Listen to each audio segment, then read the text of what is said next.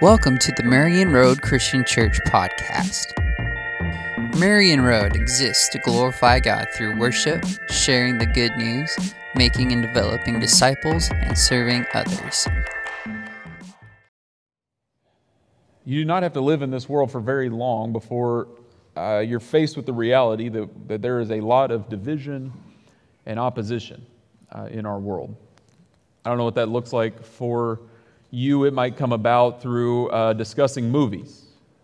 Uh, maybe you have a, a favorite movie of some kind, and someone else, maybe someone else in your household, thinks it is the worst movie that has ever been made. Uh, maybe you have a favorite restaurant uh, that you like to go to, and someone else gags at the very thought of having to walk through the doors of that building. Maybe uh, it, it, takes on something a little more significant in the world. Maybe you have a uh, preferred uh, political candidate or a preferred uh, policy of some kind that, that, you think is good for the world, and, and other people would consider that candidate, that policy, and anyone who identifies with them or that as, as inhuman. We live in a world uh, filled with division, whether it's people disagreeing with us or just the, what we find in our day to day life. There are all sorts of things that make life more difficult, either things or people or whatever it might be. Uh, uh, whether it's uh, headaches from needing medical attention, and before you can get medical attention, there's a pile of paperwork to fill out. Someone needs government assistance to better their life in some way, and instead they find a maze of bureaucracy they have to navigate first. Someone in trouble reaches out for help, whether it's to a friend, a mentor, a counselor, uh, whomever it might be, someone that they think they can trust, and instead they are hurt. Someone recognizes something in their own life, whether it's a sin, a habit, an addiction, whatever it might be, that they recognize is a negative thing on their life, in their life, and that if they continue down the path of indulging whatever it might be, it will not end well for them. And so they take steps to try to deal with it, to try to kick the habit, to try to do whatever it might be. And instead, what they find is that whatever it is continues to try to woo them back into what they've known before, promising short term fulfillment and leaving them worse off than before in the long term. Uh, no matter what your thoughts are this morning on politics, religion, anything else, you don't have to live in the world for very long before you come to recognize we have a world that is filled with division and opposition. And that reality that we can't escape, it creates problems for a follower of Jesus. Because if we believe that God is all good and also all powerful, and yet we find that there are things in this world that are evil, we have to try to come up with some kind of way to explain that. Because it would seem that if, if God is all good and yet there is evil in the world, that maybe He is not all powerful. Uh, maybe God desires good for us, desires good for our creation, for His creation, and yet He's not fully able to do something about it. Therefore, we have evil in our world. Or, maybe it could be that if that God is all powerful and, uh, and uh, there is evil in our world, and yet God is not all good. Maybe God is able to do whatever He wants, whenever He wants, however He wants to do it. It's just that whatever He desires aren't always good things.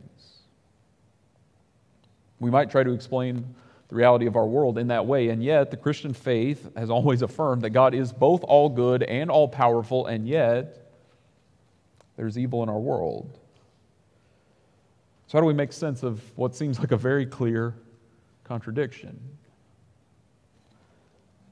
Well, it's a question that Christian thinkers have been wrestling with for centuries, so I'm not going to solve it this morning for all time. But the passage of Scripture we're going to walk through today, this parable from Jesus, gives us, I, I think, a glimpse at an answer to this problem.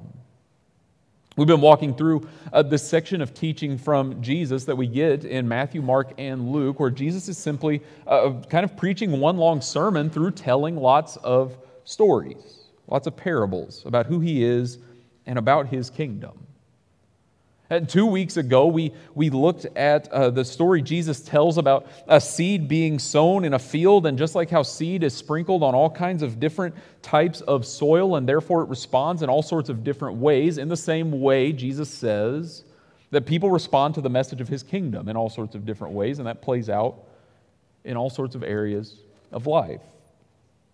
Last week, we looked at this little story that Mark tells us about, where Jesus says that just how a little seed grows, even though we might not fully understand when and how and how it all comes about, uh, uh, his kingdom continues to advance in the same way.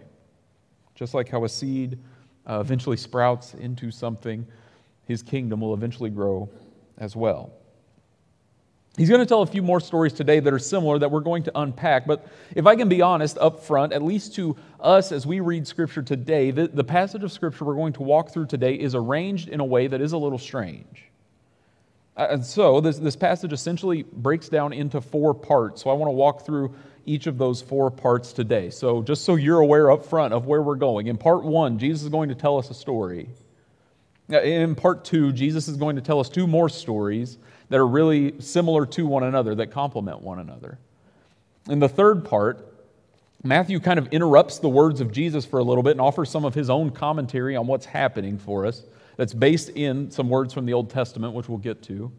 And then in part four, Jesus comes back to that first story uh, he told earlier to flesh out for us what it means and what he is getting at.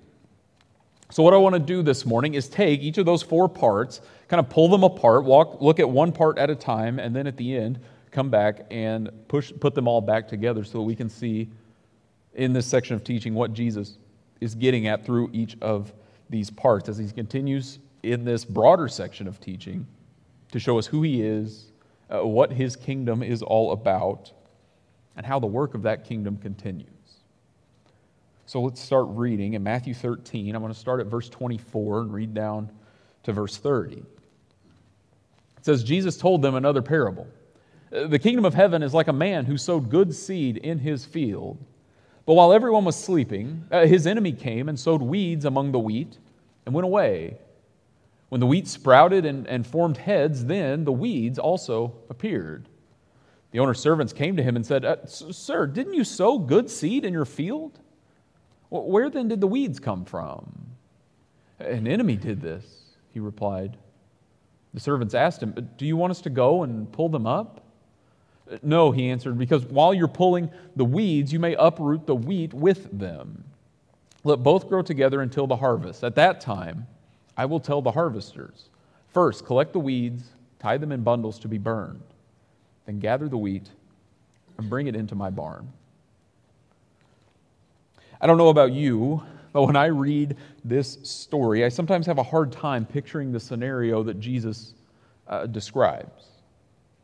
I mean, I, have been party to a fair number of pranks in my day, and this doesn't seem like a good one, if we're being honest.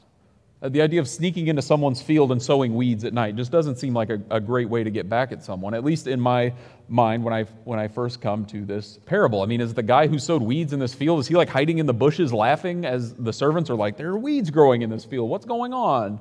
Is he walking by this field every day, like rubbing his hands together, celebrating this prank that he's pulled off? Like, what, what is going on in someone's brain to, to where they think that this is a good idea to try to pull off? And you probably haven't had all those thoughts while you're reading this parable, and that's probably because you're more well adjusted than I am. But, but it just seems kind of strange, at least to our ears today. I mean, who in their right mind sows weeds in a field of someone that they don't like?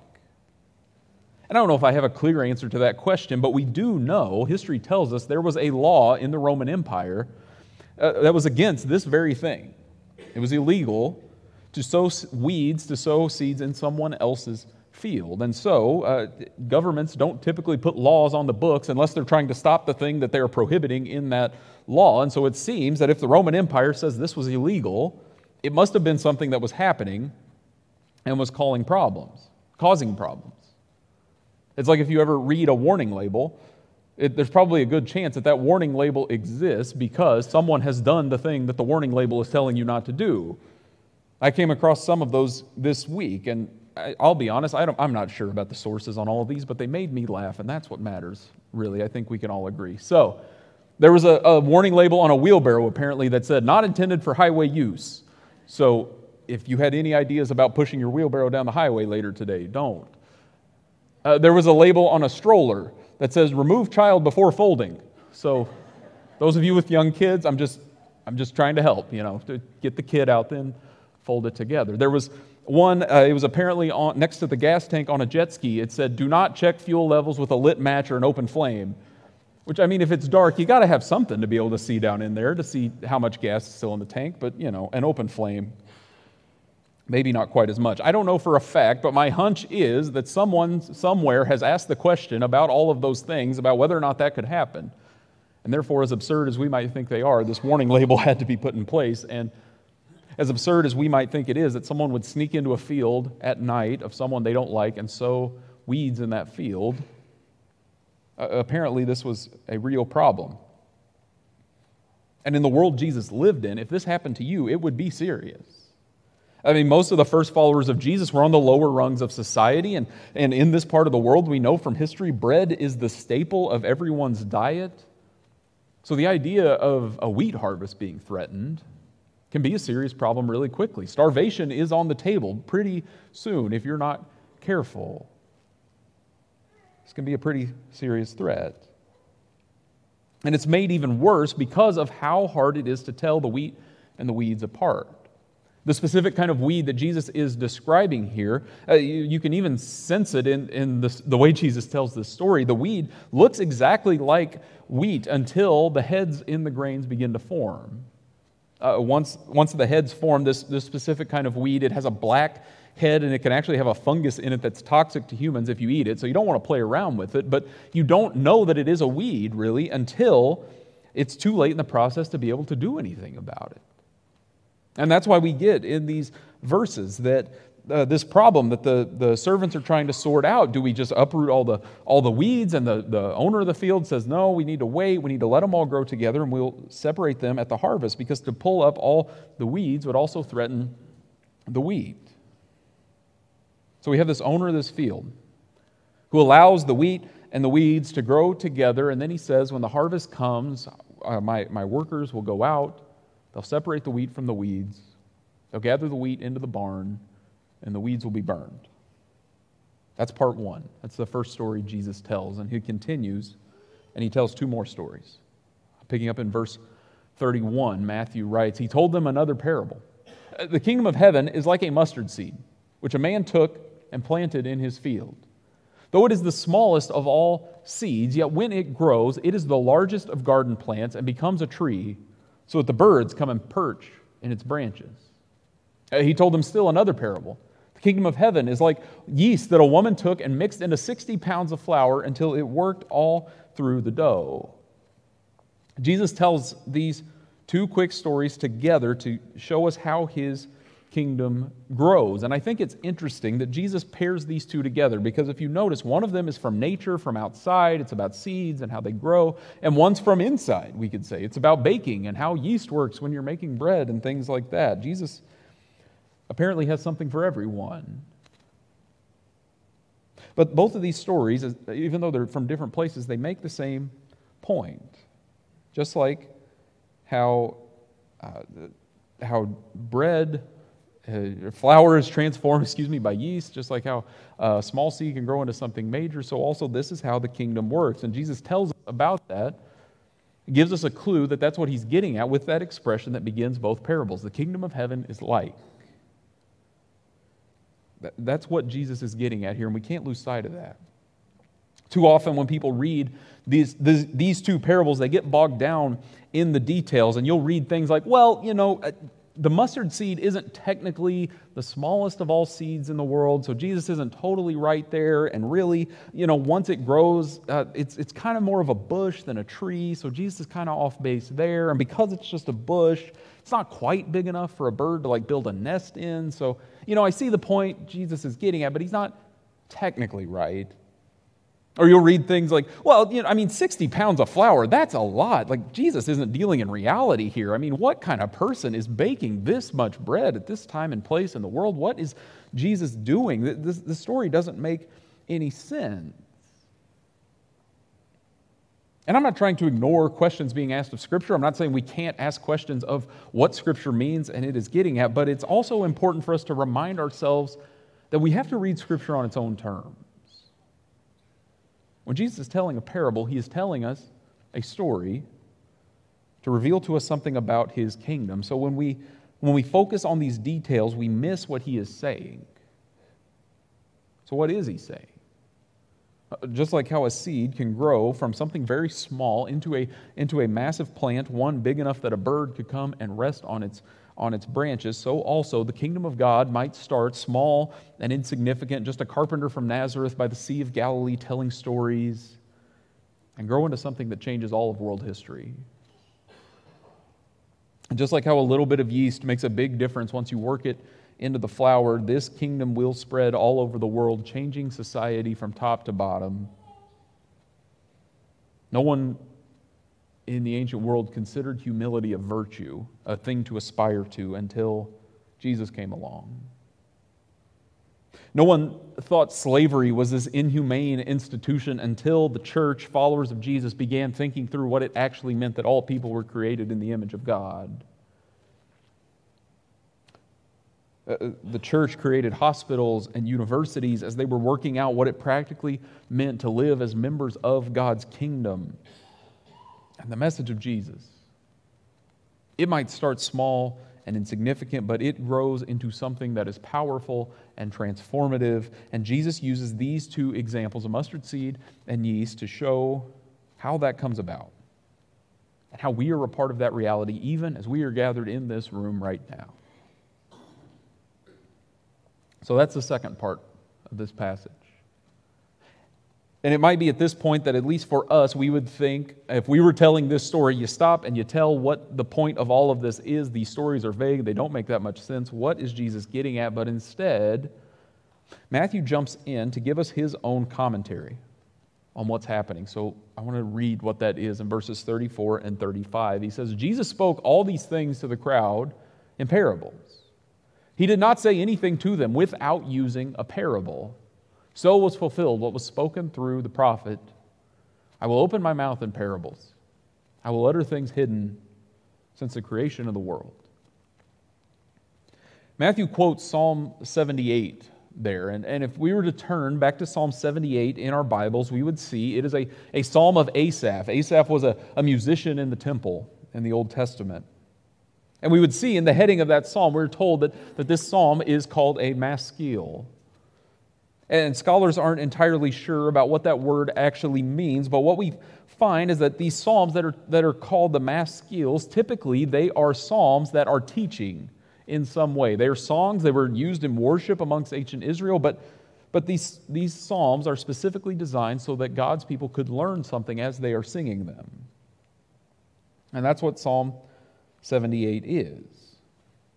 We don't have time to do it this morning, but it's generally a good rule that if we're reading through the New Testament and, and we see a quotation from an Old Testament verse like we find here, it's usually a good idea to go back and try to read some of the broader context around that Old Testament verse because more often than not, the New Testament writer has that broader context in their mind, even if they're just pulling out one or two verses as they tell their story, like Matthew does here. And so, if we were to go back and read the, the rest of Psalm 78, because it is intending to teach God's people, we would find it is a theological history of the nation of Israel. Psalm 78 highlights time and time again the fact that God has been faithful to his people, even when they have not been faithful to him. And that has been the story of God's dealings with humanity from almost the beginning. And Matthew quotes he, from Psalm 78 here to make it clear that everything spelled out in that psalm about how God has been faithful despite his people failing continually, that that has been the story all along. And Psalm 78 draws that out in a way that might not be obvious if we're just reading through the story of the Old Testament, but that has been the story, and that is still the story as Jesus is telling these parables of his kingdom. The things Jesus reveals in these parables are things that are in line with how, who God is and how he has always acted towards his people, but he is bringing it out in a new way, in a way that not everyone, we find out, is prepared to understand. But as Jesus reveals what his kingdom is like, he's not doing something new. He's continuing the story of God's dealings with his people for centuries. And if Jesus is doing the same thing Psalm 78 is doing, then that is helpful for us as we approach the end of this passage, where Jesus circles back to explain this first parable to us. If it's true that God has always been faithful, even when we have not, then that means that if and when we observe this opposition, this division that we find so often in our world, uh, the problems are not the fault of God. If we made the mess, we don't get to blame God for the mess that exists. It doesn't work with a kid trying to blame their parents, it shouldn't work for us either.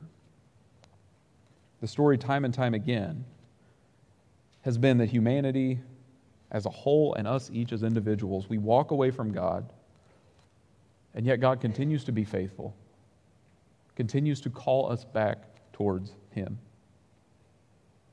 And that happens again in the teachings of Jesus. So, in this last section, Jesus explains how this reality of his kingdom is understood in the midst of the world we live in that is broken, that has opposition, that has division. And not only that, but how we can be a part of what he is bringing into the world. God is all good, God is all powerful. And even though we live in a world where evil exists, he has not left us to figure it out on our own. He is inviting us in to be a part of the solution. He explains that in the last few verses here, starting in verse 36. Jesus uh, goes into the house. Uh, Matthew tells us he left the crowd and went into the house. His disciples came to him and said, Explain to us the, the parable of the weeds in the field, the first story Jesus told in this passage. He answered, Jesus answered, The one who sowed the good seed is the Son of Man. The Son of Man is, of course, one of the titles Jesus gives to himself all over the place in the Gospels. The field is the world, and the good seed stands for the people of the kingdom. The weeds are the people of the evil one, and the enemy who sows them is the devil. The harvest is the end of the age, and the harvesters are angels. As the weeds are pulled up and burned in the fire, so it will be at the end of the age.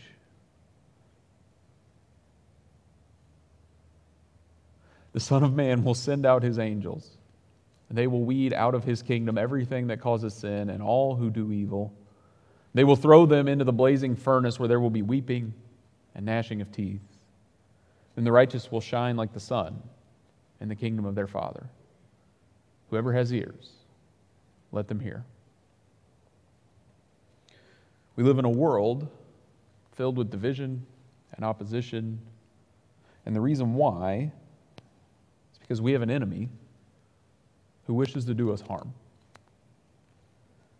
His name is the devil or Satan.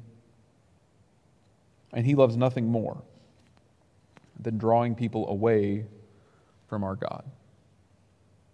Mean, it's usually not stated in those outright of terms. Uh, the devil doesn't normally come to us and say, hey, do you want to do the exact opposite of what God told you to do? He's more clever than that. Usually goes something like Genesis chapter 3. Adam and Eve are dwelling in perfection in the Garden of Eden. They have everything they could ever want. God has asked them to care for His creation, He asked them to trust in Him. He says, There's one tree in the garden, don't eat from it. If you do, you will die and everything's great until uh, the serpent, the devil, Satan, comes and begins to ask Eve if she is sure that God can be trusted. Are you sure that God is good? Are you sure He's not just holding out on you? Are you sure He's not just trying to keep something from you that will be for your betterment, for your flourishing, will make you more uh, uh accomplished in the world? Are, are you sure? And those seeds of weeds are being sown.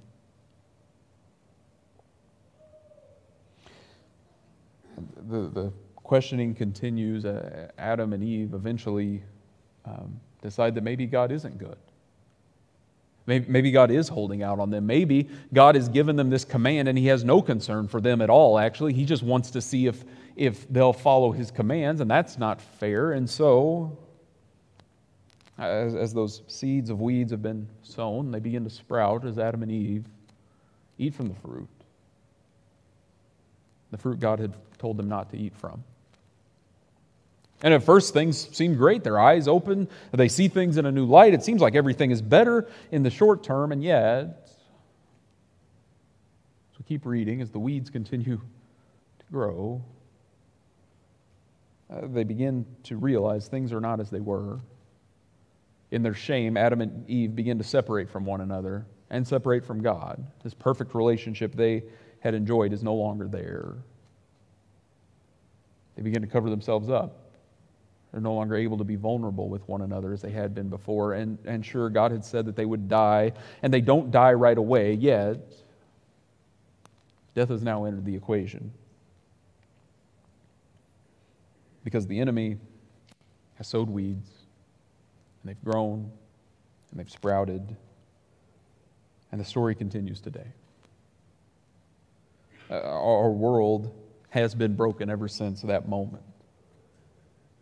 And I don't know what it looks like for you, how you experience it, but you experience it, whether it's in yourselves, whether it's in your closest relationships, whether you just experience it in looking at our world as a whole. I, I don't know, but, but our world is broken. We live in a world that does not function as it should. We live in a world where we have an enemy who wants to destroy us and stop the work of our good God. And that is the point Jesus is driving home here. God created us for relationship with Him for relationship with one another. He created a good world that was meant to flourish as we partnered with Him in ruling over it, and the enemy came, sowed seeds, sowed seeds of doubt, disobedience, of selfishness. And those weeds continue to grow, continue to infect our world, continue to prevent it from functioning as God created it to be. And as unfortunate as that is, that is how we answer the question of how we can believe in a God who is all powerful and all good in a world where evil exists. We have rebelled against him. We have gone our own way. We've, we've decided that we can figure it out on our own. And God, in his perfect wisdom, has been at work to set right what has God gone wrong in his good creation so that one day it and we might be all that it was created to be. We have an enemy, one who desires to do us harm, and yet at the same time, that enemy has been defeated and will one day be defeated completely. And no matter what brokenness we witness in our world or in ourselves, no matter how much we might be tempted to despair, we cannot lose sight of the fact that the enemy has been defeated. World history is not building up to some final climactic battle. An unstoppable force meets an immovable object. We don't know who's going to win, so you better buy the pay per view package and tune in on Friday night. That is not the story. At the end of this parable, there's simply a harvest where the wheat is gathered in and the weeds are burned. At the end of time, evil will be defeated and it will not be a contest.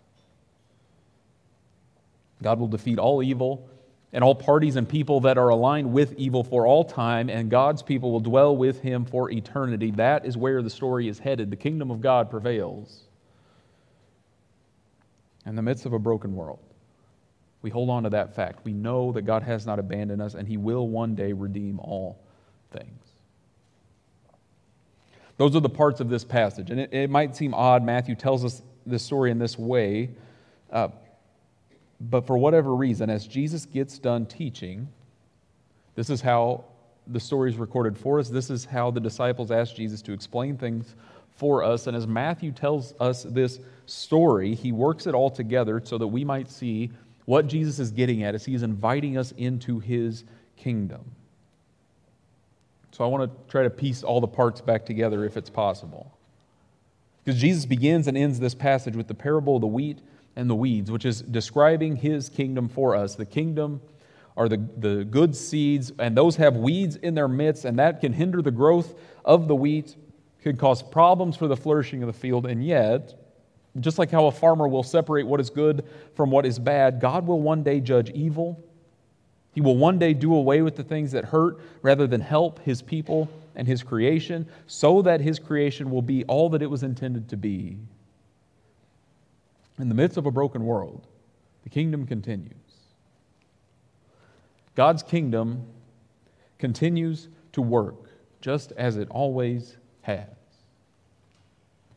Matthew points us back to this passage from the Old Testament to draw our attention to the fact that Jesus has not come to replace what God has done before, but to be everything it was intended to be.